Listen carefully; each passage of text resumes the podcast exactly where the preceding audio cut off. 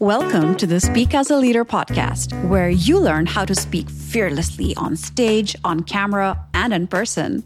I'm Nausheen, a leadership communications coach from the Fortune 500 world. And on Speak as a Leader, I talk to leaders from corporate giants like Amazon and Google to startup founders, visionaries, TEDx speakers, and even leaders who have worked at the Pentagon. You will get to know how these leaders learned the art and science of speaking fearlessly on any stage. Let's get started. Don Davis is the Senior Vice President at the New York Shipping Exchange, and he's been in the shipping industry his whole professional life. For me, he's a classic success story in corporate America he started off as a customer service representative and worked his way up to senior VP in 24 years. He joins us at Speak as a Leader to talk about the hardest lessons he learned in leadership along the way. Let's get started. Hi, Don. Thank you so much for coming on the Speak as a Leader podcast. I was especially excited about this conversation because you were introduced to me by our good friend, Lin Wong, who I interviewed for an earlier episode. And not just that, but you're in New York and you've been in New York for a very long time. And as I was telling you earlier, it's a city very, very close to my heart. So I take every opportunity to talk to New Yorkers and revisit a part of my past that I was so attached to. So welcome to the show. Thank you so much for taking the time to talk to us. Yeah, great. Um, I'm excited to be here. Um, I love this topic actually. So really looking forward to sharing some time and uh, I'm sure Lynn is listening, and uh, thanks to, to Lynn for introducing and connecting us so we could be doing this here. Thank you, Lynn. You're awesome. So let's dive right in. So when I say the words, speak as a leader, what comes to mind? Well, I mean, what what's top of mind for me is when you say that is that as a leader, I think we have to be mindful that um, that's our role at an organization. So you have to be mindful of the impact that what you're saying, and when you're in these leadership roles, um, it might be viewed a bit differently by your audience than let's say somebody who isn't in the same type of leadership role. Um, so you just have to be really conscious and aware and present of how your audience might be perceiving your message. And, you know, I think that sometimes people aren't always aware of their environment. And I'll give you a for instance when I think about this. But um, recently I've become more aware of how like a male might communicate and um, one of the things that uh, has been told to me is like, you know, uh, these male leaders they they use a lot of sports metaphors. And me as a woman, I don't even know what you're talking about when you start talking about like inside baseball or I don't know whatever your uh, Monday morning quarterback or these sort of things. And um, I think we have a responsibility as a leader just to have this audience awareness of like, are we saying things that might alienate part of our audience and that people can't relate to that if I'm going to speak as a leader, I have a responsibility to understand that there's something in the messaging which I might have grown up with or might feel familiar with um with my friends or something that just doesn't work when you're speaking as a leader. So you know, we're making progress in this space, but I think it's something that um, you know from a messaging standpoint, it's helpful to share that with people because I think some people aren't always thinking about this and they just say like this is my role. I can stand up. It's just a one way communication and i leave and i don't even ask for feedback. I love that. That's really challenging those traditional notions that we have of leadership perhaps those outdated notions that we may have grown up with over the past few decades that being a leader is this you know basically being on this this platform and people listening to you and you being self-important and just like you said having this one-way conversation like my job is to deliver my vision and impart this wisdom and show the way. And none of that is true anymore. And i am hopeful that i'm right when i'm saying this that if people are if there are leaders like that they are going to be dinosaurs very soon if they aren't already, which which is a very happy thought in my head. yeah, sure. Well, I mean, my perspective on this is that there's a lot of work to be done here. Um, I don't know when we'll, we can declare victory there, but I think just by talking about it, it should help extend the reach to some people and hopefully at least one person listening to this is going to say like wow i didn't really think about that maybe i have a responsibility to do that as i go forward yeah yeah that's that's that's the hope one of the reasons why i was really excited to talk to you is because you are this fresh innovative voice in a traditional industry so i would love for us to go a little bit back and go a little deeper and talk about your past, a little bit about your journey and what got you here? Sure. Well, I've been in the, um, let's say, ocean container shipping industry now, I guess 26 ish years or so. So it's been a while. You know, my journey, which I think is an important point, I started as a customer service person at the container shipping line Hapag Lloyd. And uh, basically, I was a, uh, an order taker. I was taking bookings. And I remember what that was like because I was so excited to be a manager. Like I always wanted to manage, be a manager. I always wanted to manage people.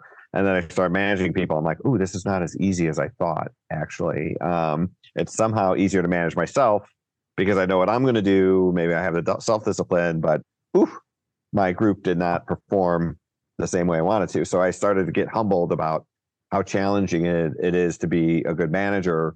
Um, and then uh, in 2012, the company called me and said, Hey, we got a great opportunity for you. We want you to run this US flag division.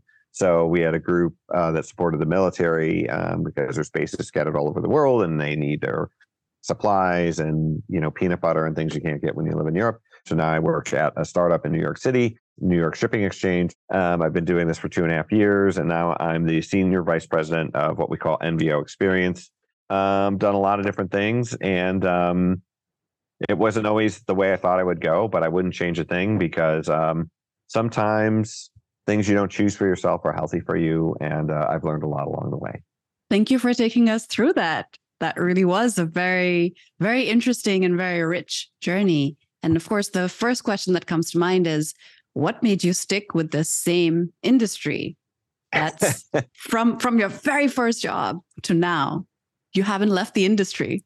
Yeah, I mean, it's crazy, right? Um, but I think for me, I think the industry was like fascinating for me. Um, I really didn't know anything about uh, ocean shipping until I started on the carrier side. Um, you know, when I was in college, I was an international business major. So I thought I was going to work at like McDonald's because they're based in Oak Brook, Illinois, or Abbott Labs or somewhere and um, like running their international division, or I thought I was going to be an ambassador, U.S. ambassador um, stationed in France or something. And um, you know, none of those things happened, but this ocean carrier position opened up, and I'm like, well, what is this all about? And then I started taking orders for like Archer Daniels Midland, Pioneer Hybrid, uh, Caterpillar, um, Ford Motor Company, and I'm like, wow, you really touch a lot of different industries. And then you start to learn a little bit more about supply chain. And then you start to learn a little bit more about how, how a government can affect shipping and how weather can affect shipping. And so it was always very interesting to me. And every, I would say, two to three years, I was changing jobs, um, either through a promotion or more responsibility. So I kept moving along. Um, and it was always very exciting for me. It's fascinating because if we were sitting in the 90s or even maybe in the early 2000s, this wouldn't have been a question because it was pretty much the norm back then. I think one of uh, my boss's bosses, um, when I was at Procter and Gamble, he had come into P&G and it was his, as his first job, and he was he would eventually retire, maybe 25 years later, and that was pretty normal. When I got into the corporate world back in 2006, that was still fairly normal to hear. Like, oh, this person actually came in as an intern. Now they're retiring as a director. And that was a success story. And no one batted an eyelid and thought, why did this person stick around for so long? It was more a badge of honor. I do think that times have changed and in a good and a bad way, I would say that change changing things, changing things up, changing jobs up is more normal now than it was before. Because earlier, you probably remember this. It, it it would be something to actually have to explain on a CV if you change jobs too quickly. It would be a sign of, oh, this person isn't reliable. They're not loyal. We can't count on them. They they're too fickle. And I think and hope that that has changed now, and someone can easily explain, like, look, I was in this role this wasn't a good fit for me. The culture wasn't great. I just needed to leave so i left in 3 months and and that's that and that's an answer that would be acceptable in a job interview. So i find that fascinating how how times change and it's great because you've you've seen trends and times change over the years especially in your industry in the shipping industry. Yeah absolutely. I mean the industry i mean it's a pretty old industry and i think when you say old it's one that is very traditional, hasn't gone through a lot of change. Uh, technology has been uh, very limited. And I think when people think of the industry, that's the things that are top of mind. I think it has changed. It started to change. Um, but also this idea that, um, you know, you stay in one place for a long time. And if you didn't, it was bad. I think it's like now the reverse of that. Like, you've been at one place for a long time, companies may not want you because they're like, well, I don't mm. think going to handle the change of being somewhere else. And, um, you know, I think, you know, people shouldn't necessarily be judged by one or the other. I think you have to look at the merits of the person and just talk to them and have a conversation and assess them that way. You don't just say, well, you're here, this place, or you moved around, because I think in either case, it can be valuable. Like if you're in one place for a long time, but you're trying different things, you're managing different functions, it mm-hmm. can sometimes feel like a different job. I mean, I think I can think of mm-hmm. times where I was in the same job and I had a different boss and it felt like a different job. So like there's things that can affect you in a way where you're you're maybe getting something out of it is changing your perspective. And the question for me is are you learning? Are you evolving as a person? Because I think there's an assumption today that if you stay in one place for a long time, you're not really evolving and growing. And I don't know yeah. that that's true. Um, I mean, you're definitely changing if uh, you're changing companies, but then you could say like, well, you're never satisfied, or am I only going to get two years? And who knows the answer to these questions? So I think everyone's going to have their own story, and I think either can work for me. Yeah, I think what you pointed towards that hopefully we're moving in a direction where we're judging things less by our own preconceived notions and biases. That will eventually lead to us just looking at everything in, on a case by case basis and being intentional about leaving behind the biases that we've accumulated over time. And I, I, I don't think it was so. It was it was the case again back in the 80s or the 90s or even the early 2000s. I don't think people were as aware of their biases in the work environment or just in general. So I think that is a great direction to take. I remember in your first response, you actually hinted towards something which is something I ask everyone on the show. So, one of the quintessential questions that I ask is Did you have a flip switch moment where you realized that you were no longer just an employee or just a manager? You had become a leader. And I remember you pointed towards this, you hinted at this in your first response when you said you very quickly realized that, oh my God, I'm a I'm a manager now and i'm not just responsible for myself i'm responsible for the results that my team delivers. So can you tell me a little about that? Do you did you have a specific moment where you had this realization? Absolutely. Um, and i remember vividly because um, it's when i first started um, in a role as a sales director. And um, what had happened is that um, some people you know i i consider myself a people person you know, I came from uh, you know customer service background, so I'm just a coordinator, and you know, I came up through the ranks in these roles, and I always consider myself that. You know, I wasn't a special person. I'm just a regular person with a certain amount of responsibility, and um, you know, I'm not like royalty or something that you can't like talk to me like a person. And um, what started to happen is that there were people that didn't want to talk to me anymore that I had relationships with and I had known. But once I became a director, they were less interested to talk to me on a social or personal level. And they're more like, oh no, you're the management. I can't really express myself in the same way because I felt like you were more a peer when you're a manager. But now that you're a director, you know, you're part of them. And I was like, wow, this is really something, right? That like I can't have these candid conversations. But I'm still the same person as you know I was before. But now my role has changed and I'm being looked at differently. And that you can't talk to me in the same way. You can't just necessarily be as honest and say, like, oh, I didn't like this meeting we had the other day or something. And so you might feel like there's a repercussion there. But it was really important for me because then I started to realize, like, wow, my messaging might have to be different too, that I have to be really thoughtful because, you know, there's this different level of expectation from even though I feel like I'm the same, I'm still the person. It's Don Davis. I've been the same, you know, relatively the same, even though I'm growing and evolving. But um, I have this awareness now that I'm not being perceived the same way. People aren't reacting to me in this, interacting with me in the same way. And so, you know, what are the thoughts I I should have, and how should I be more mindful that this has happened? Um, versus like something I tried to drive myself, and I didn't say like, aha, I'm a director now and you have to obey. I always thought I was going to be like this regular friendly guy and that I could just talk to people and like, no, this is this change is happening whether I want it or not. You when you took this position, you probably signed up for it. And it was really just an oh wow, aha, flip switch moment for me that I had to be more mindful of like, wow, things are things are different. And um, it's important that I recognize this versus just trying to fight it. Um, it, it it shouldn't be that alien to me that people start to behave in this way.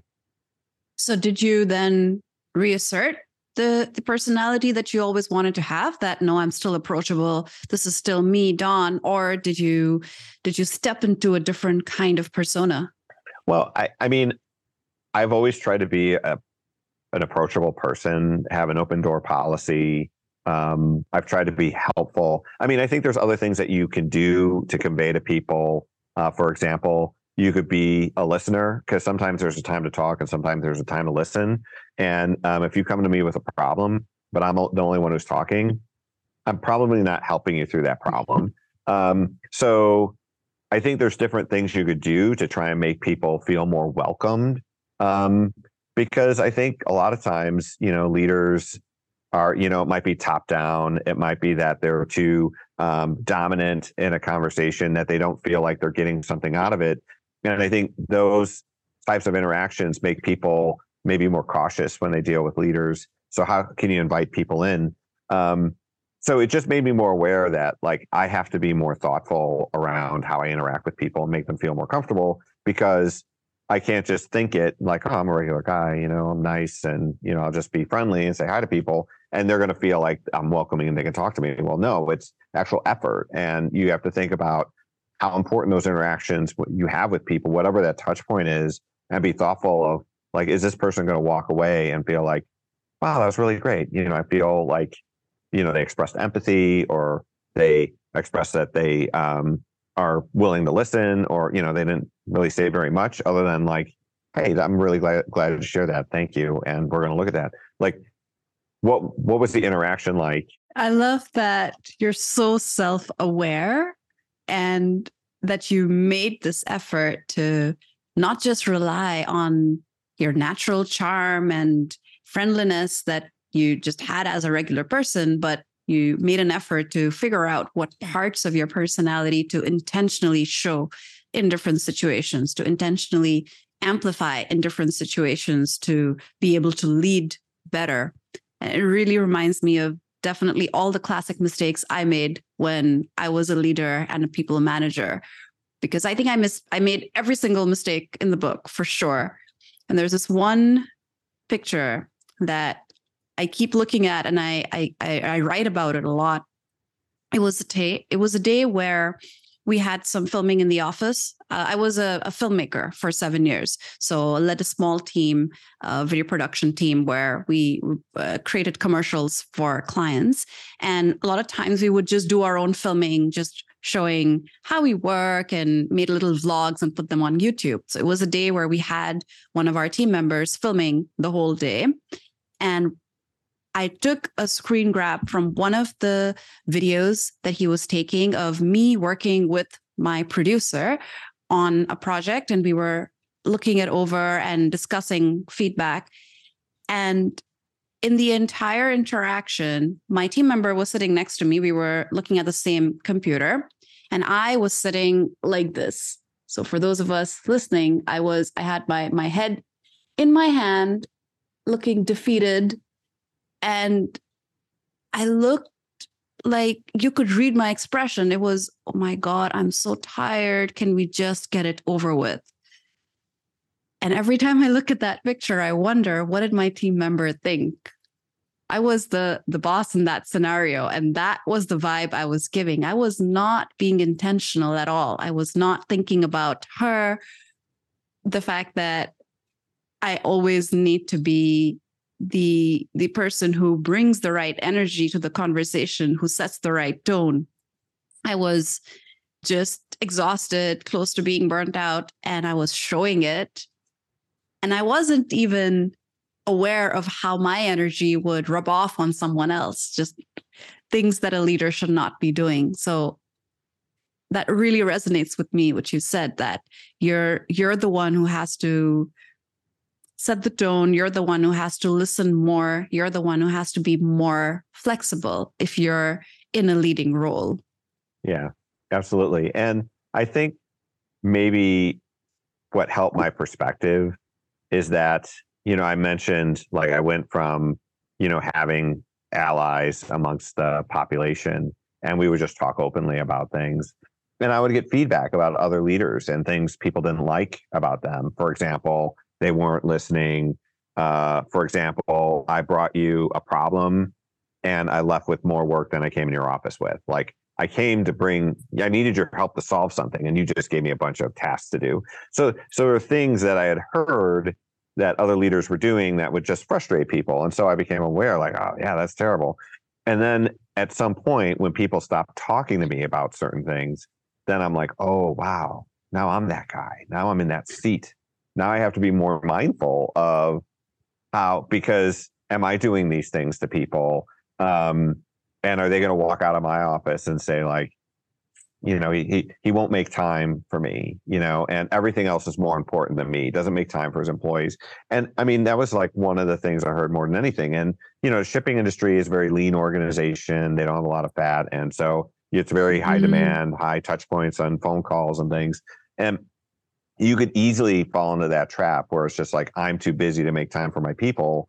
Um, but you really have to push yourself and say like okay you're here. This is important. I'm going to make myself available. And just by doing that you start to win respect of people and say like wow this is really great because i feel like i can talk to this person as a person.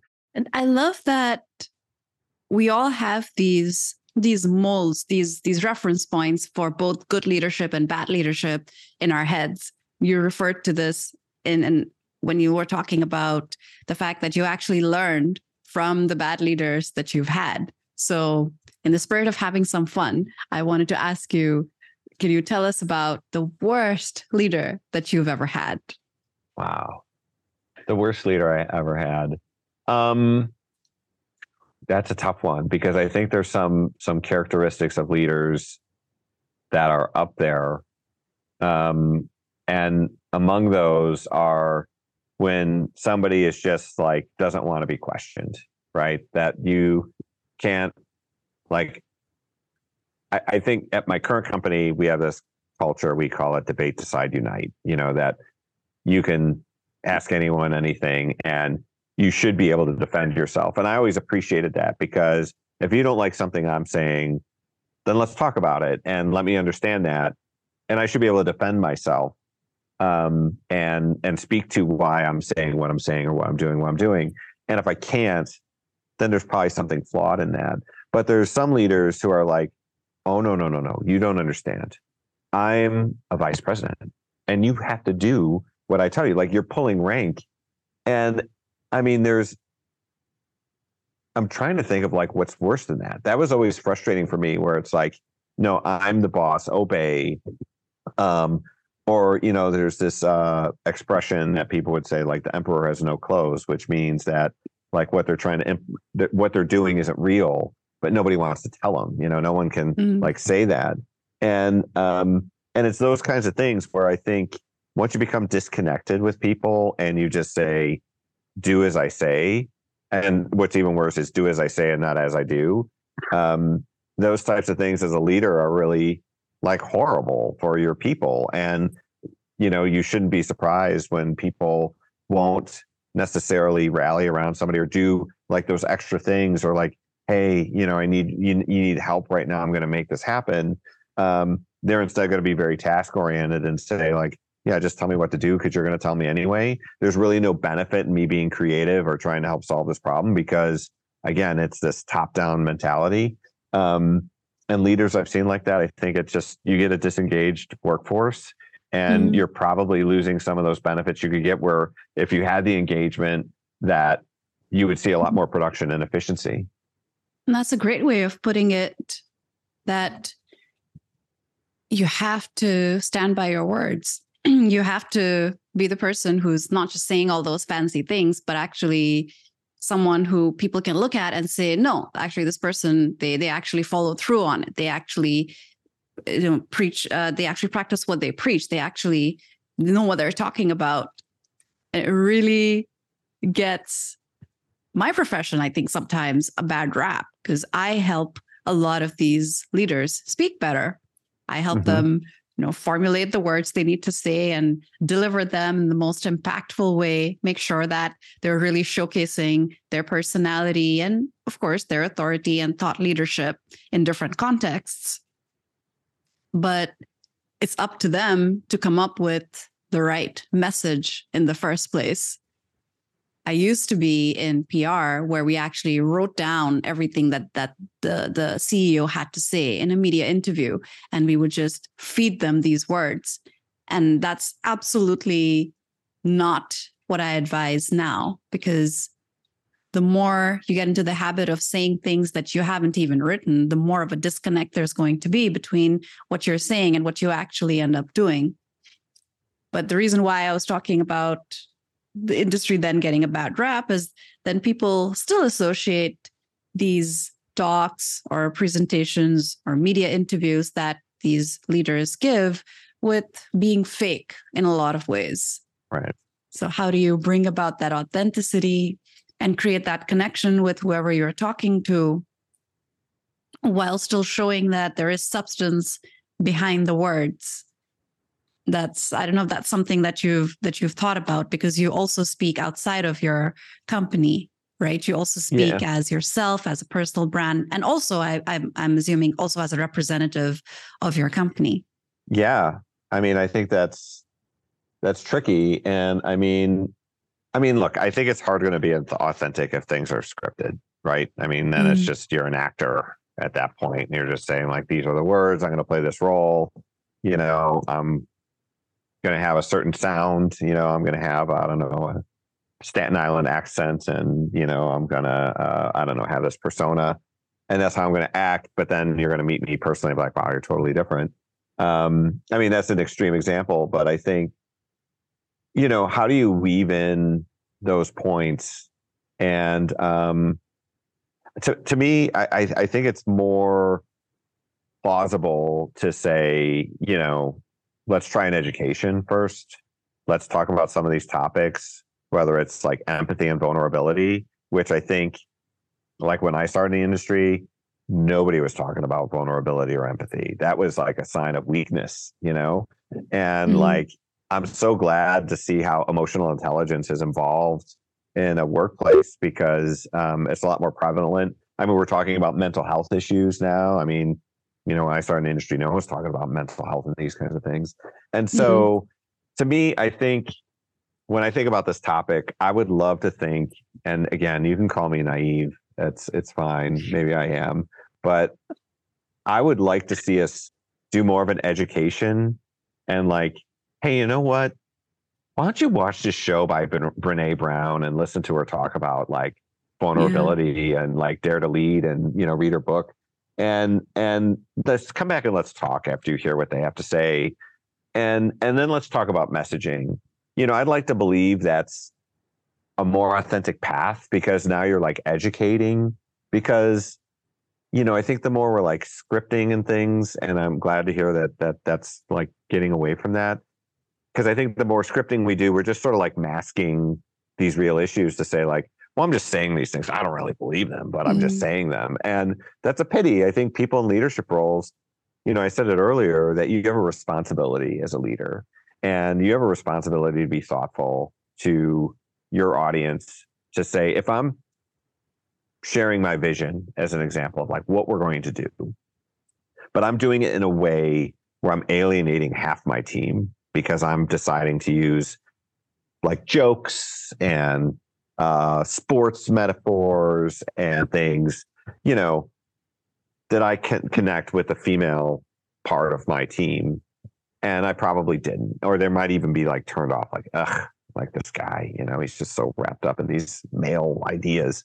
And you know I, I, that to me is a failure you know i have a responsibility. But you know how do you get to that willingness? I mean i think it's through education and awareness. I think it's through us mm-hmm. talking about as a leader so i would challenge those as leaders to say like listen if we really want to be effective we should be educated and we should understand these issues and really understand why you know if i'm being given the script why am i being told to say these things because because I think there's some coaching and developing you should do, but it really shouldn't be a script. It should be more of an education.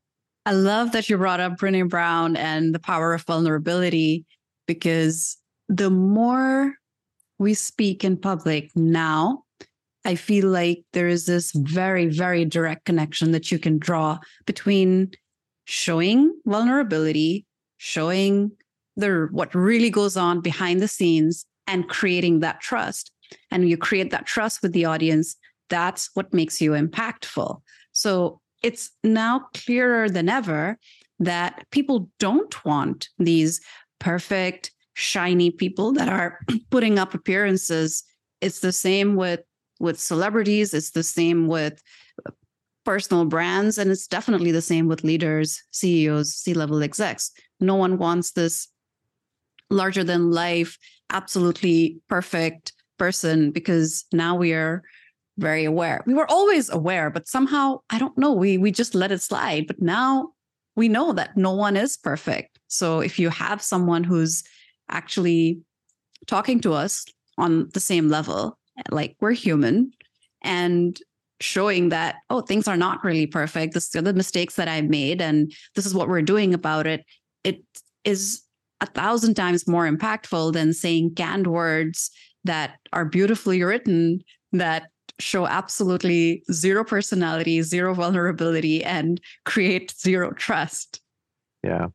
I, I mean, I think that like if you go back to like the 60s and i wasn't born in the 60s but uh, my my parents were around then and i think there was a lot more of an obedient culture you know that it was just more like very hierarchical and maybe this is a hangover from you know these these times of royalties and things like that mm-hmm. that it was uh, things were very hierarchical but i think it's you know i'm not stepping too far out of bounds to say like it was an obedient culture that you just sort of mm-hmm. obey and there's this hierarchy there and i think the one benefit of like having all this technology with social media and being able to express yourself is i think it's exposed that a lot of people feel the same way about a lot of things and it's like oh, you didn't believe that either? Oh, good, because I didn't. And now that that becomes more of the norm, is that like, no, no, no, no, no, that wasn't believable. I, I, it doesn't resonate with me because it's impossible. No one's that perfect. No one is is living this mm-hmm. fairy tale lifestyle. The fairy tale isn't true, and so now that it like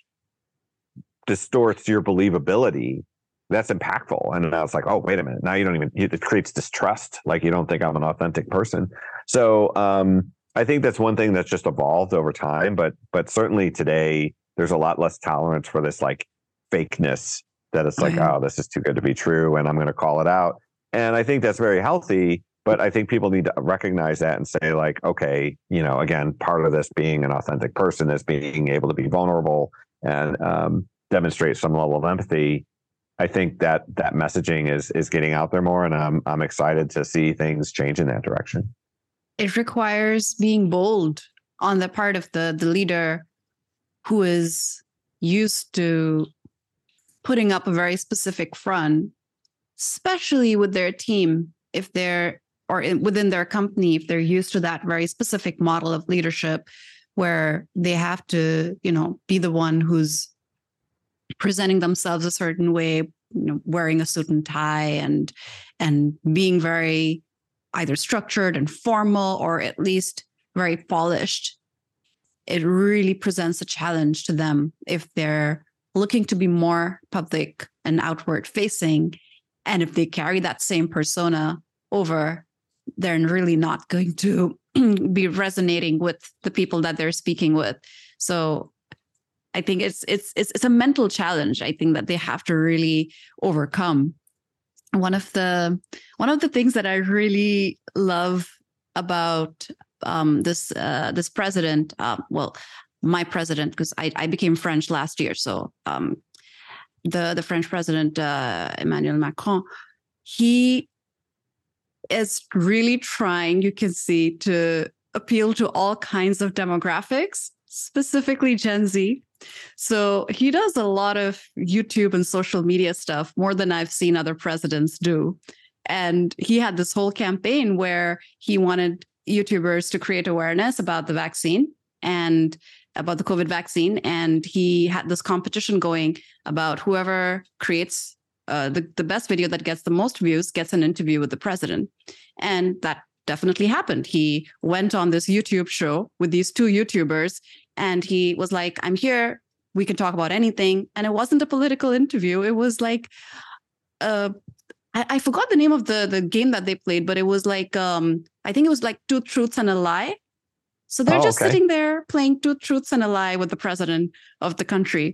And as I was watching that, I was like, even seven or eight years ago, I couldn't, I cannot, couldn't have imagined this happening with the president of a country. just, just him doing things like that. I know I, I, I don't go into his politics, but just someone who is the figurehead of a whole country doing something like that is is really indicative of the times. Yeah, and I love that story because it makes the president seem human. You know, before they seem yeah. like they're another level and untouchable. Like I can't relate to this person, and to be like, I mean, we're all humans at the end of the day, right? So, I mean, yeah, I think it's very refreshing to have those reminders where they're someone's acting in a way that feels relatable and it's like oh i play that game too and um, i think having that connection i mean connection to people is really super important and it's really cool to see that because i think it's just a demonstration of like how thinking is changing and i want to connect with people and um, i hope people can kind of learn from that and think of like wow don't don't focus on like creating the youtube video and you know that's how you get the most views focus on how do I connect with the people I'm trying to connect to, right? And like, what am I after? Is there a segment I'm not I'm not connecting with? And I think the step one is asking for feedback. I mean, I think that's like when you talk about vulnerability, some people don't want feedback because it's like, oh, I don't want to know what people think.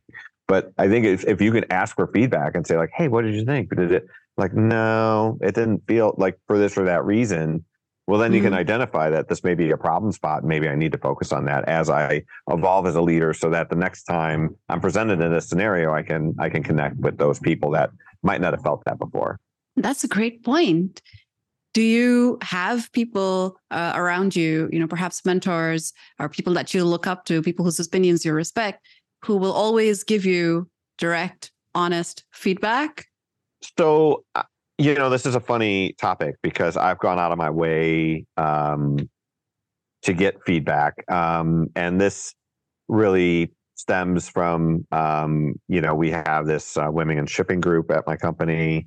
And um, we've talked about how it's a male dominated industry.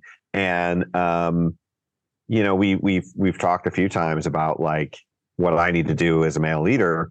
And it's, I feel like I've been asking for feedback but was I asking the women in my office for feedback? Did I specifically do that? Did I ask more than one person? Or did I just mm-hmm. ask who is around me, who might be my friends who might be male?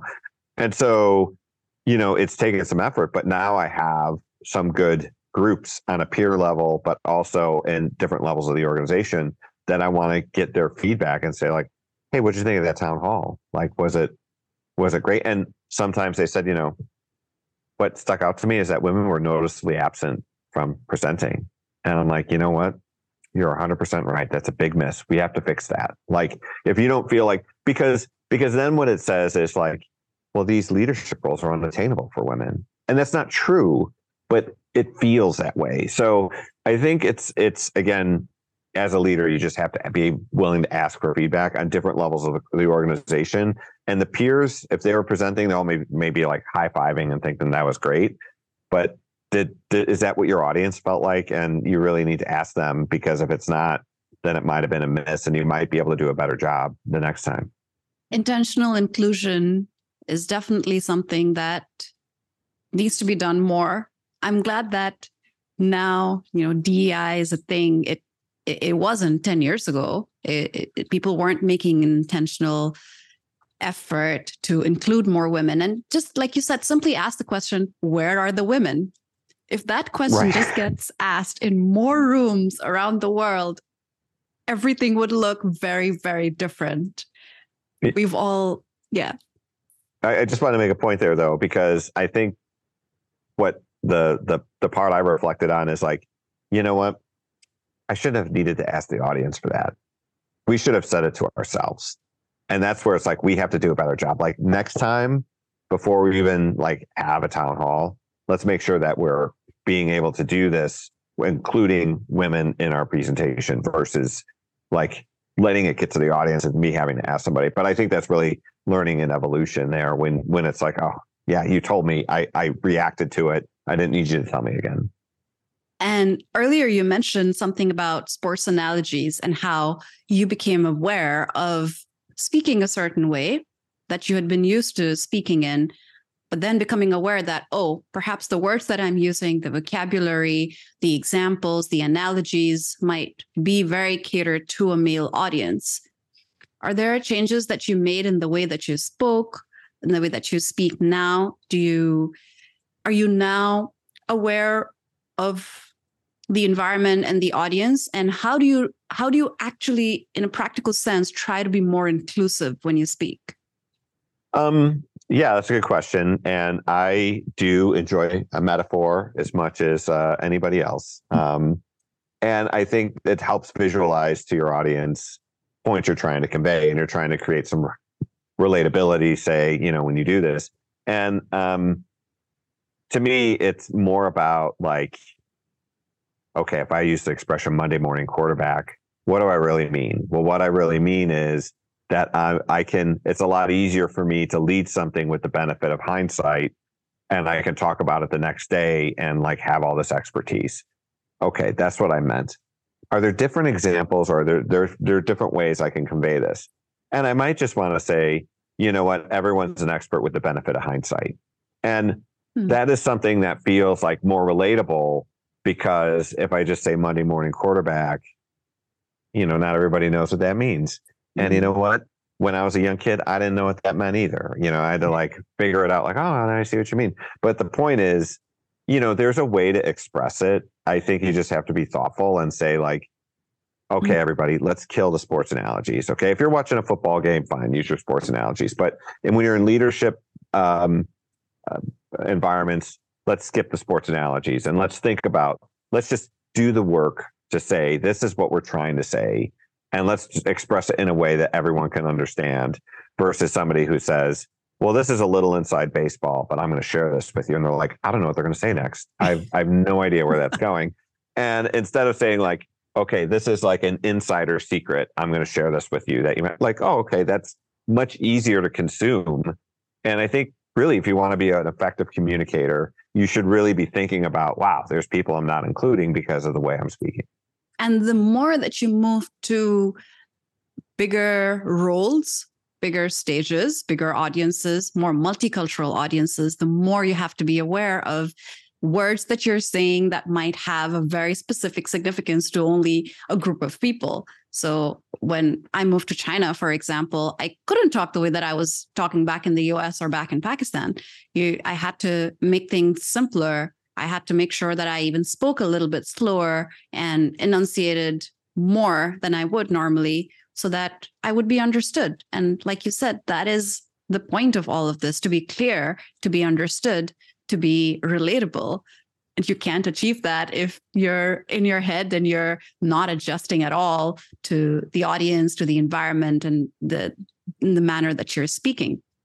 And before we go i would love to talk a little bit more about your speaking your public speaking. Tell me a little about um, the times that you've spoken in public over the years and how that has shaped the way that you speak. Well i mean i think um, you know, first of all, public speaking didn't come naturally to me. Like I didn't really want to do that. Um, but as like things evolved in my life, it became clear to me that that was like part of it, and your ability to speak um, was important and and a great way to get a message out there.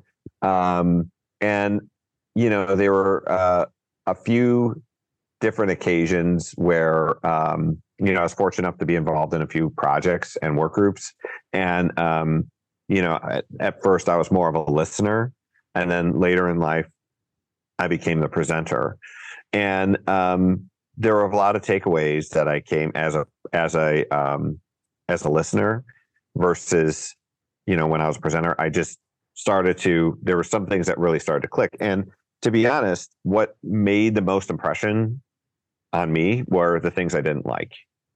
So, for example, um, people that weren't engaging when they were public speaking, that they weren't trying to pull in the audience um, in terms of like having a discussion or having a thought or asking for validation. You know, are you asking people to like show some sign that they understand what they're saying? Or is it just, you know, death by PowerPoint? I'm just like click, click, click. And I, I, I'm presenting in a way like you don't care if I'm like taking anything away. And mm-hmm. I can remember there were there were people that were speaking, and I would sit there and I would look around the the room, and I would say to myself, "Now, what do I think anyone remembered from what they said? Like, what what what what what are they? What do you? What was the takeaway here? And you know what? it was like the next day i would it was forgettable i'm like hey do you remember yeah. that presentation like what stuck out to you they're like it was long like um, there was no interaction. Like it was nothing to do with the content. It was more about the experience. And so these kinds of things were were important to me. Of like, okay, how do I create something that's engaging? Well, I'm going to ask questions, and maybe it's like not even a question that you're going to answer. It might be a bit of a rhetorical question, but it's going to get you thinking to create that engagement with my audience so that it's establishing this rate of relatability. Because again, like some of the feedback I was getting from people was like, you know, how awful is it that you have to listen to someone talk for half an hour and you take away nothing except yeah. I was bored.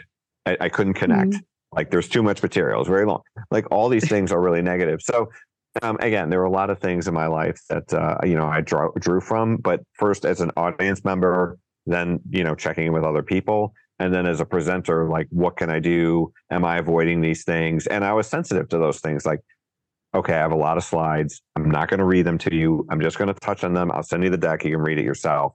But there's like two points i want to take away from this slide. And so there's just just things i did i've done over time that i've learned from. And that doesn't mean i've got it all figured out. There are thousands of ways i can improve. But i think it's just that consistency to ask for feedback and and see what people think about what you're presenting and maybe, mm-hmm. you know what, it was awesome. But did you ask anybody if they felt like it was awesome? And what did they say about it? And and that really is the point of validation. Like, who cares what I think? It matters what you think because you're the audience. I'm trying to get something. I'm trying to share something with you, and you are you picking up on that or not? I love this because it's exactly what I tell people that you are not there to deliver the PowerPoint. Your PowerPoint can be an email if all you're there is to just click through the next slide and just tell us what's on the slide, you're there to deliver your message. And you yes. have to use whatever tools you can to do that. And I love that you talked about the fact that people remember what they felt. It's like the the Maya Angelou quote, right? People will forget what you say, people will forget what you did, but they will remember how you made them feel. And it's actually really important to think that, to know that invoking these feelings in people is not just a fluff exercise. It's not just something you do to be nice. You invoke these feelings while you're speaking so that the feelings then become a vehicle for them to remember your message because they will remember if they felt something. If they felt nothing, like you said, they're going to forget or they're going to remember the feeling of being incredibly bored and wasting an hour or, or half an hour of their time.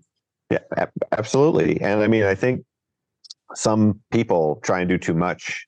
You know, they're just like, okay, I can put all my thoughts into a deck I can put it up in front of everyone and they're just going to consume it and remember it. And it's like, listen, you know, it it would be nice, but you just can't download it on people. You have to yeah. be thoughtful, and uh, I think there's a lot of lessons to be learned there. Yes, yeah, maybe maybe one day when we're all living in the matrix. Yeah, right. exactly. well, thank you so much, Don. Thank you for sharing all your insights, your incredible journey, and just the way that you you think about life and leadership. I really enjoyed listening to that. Thank you so much. Yeah, great. It was a lot of fun to be on the show. I really appreciate uh, being able to share, and uh, I had a great time. So thanks for having me on. Thank you. Would you like to tell our audience where they can find you if they want to contact you, if they want to get in touch? Sure. Um, I mean, the easiest way is uh, through email. Um, you can reach me at donald.davis at nyshex.com. Um, or you can find me on LinkedIn, uh, Donald Davis. I work at NYSHEX. Um, should be able to find me pretty easily. And uh, yeah, you can DM me if you want to contact me or send me an email, whatever works. Uh, I'm around. Awesome. Thank you so much, Don. It was just such a pleasure having you on the Speak as a Leader podcast. Thank you. Yeah, thanks. I really enjoyed it. That's the end of the episode, but you and I can keep talking. If you have a lot of expertise and deep knowledge, but you're not sharing it, you're not setting yourself up for growth. I teach you how to be your most impactful self on camera or on stage so you can open doors for your business through building your personal brand. Find out how at www.speakasaleader.com. That's speakasaleader.com. And if you liked listening to this episode, I would really appreciate it if you could rate us on Apple Podcasts or the podcast platform that you're listening on so that more people can discover us. See you in the next episode. Till then, speak fearlessly.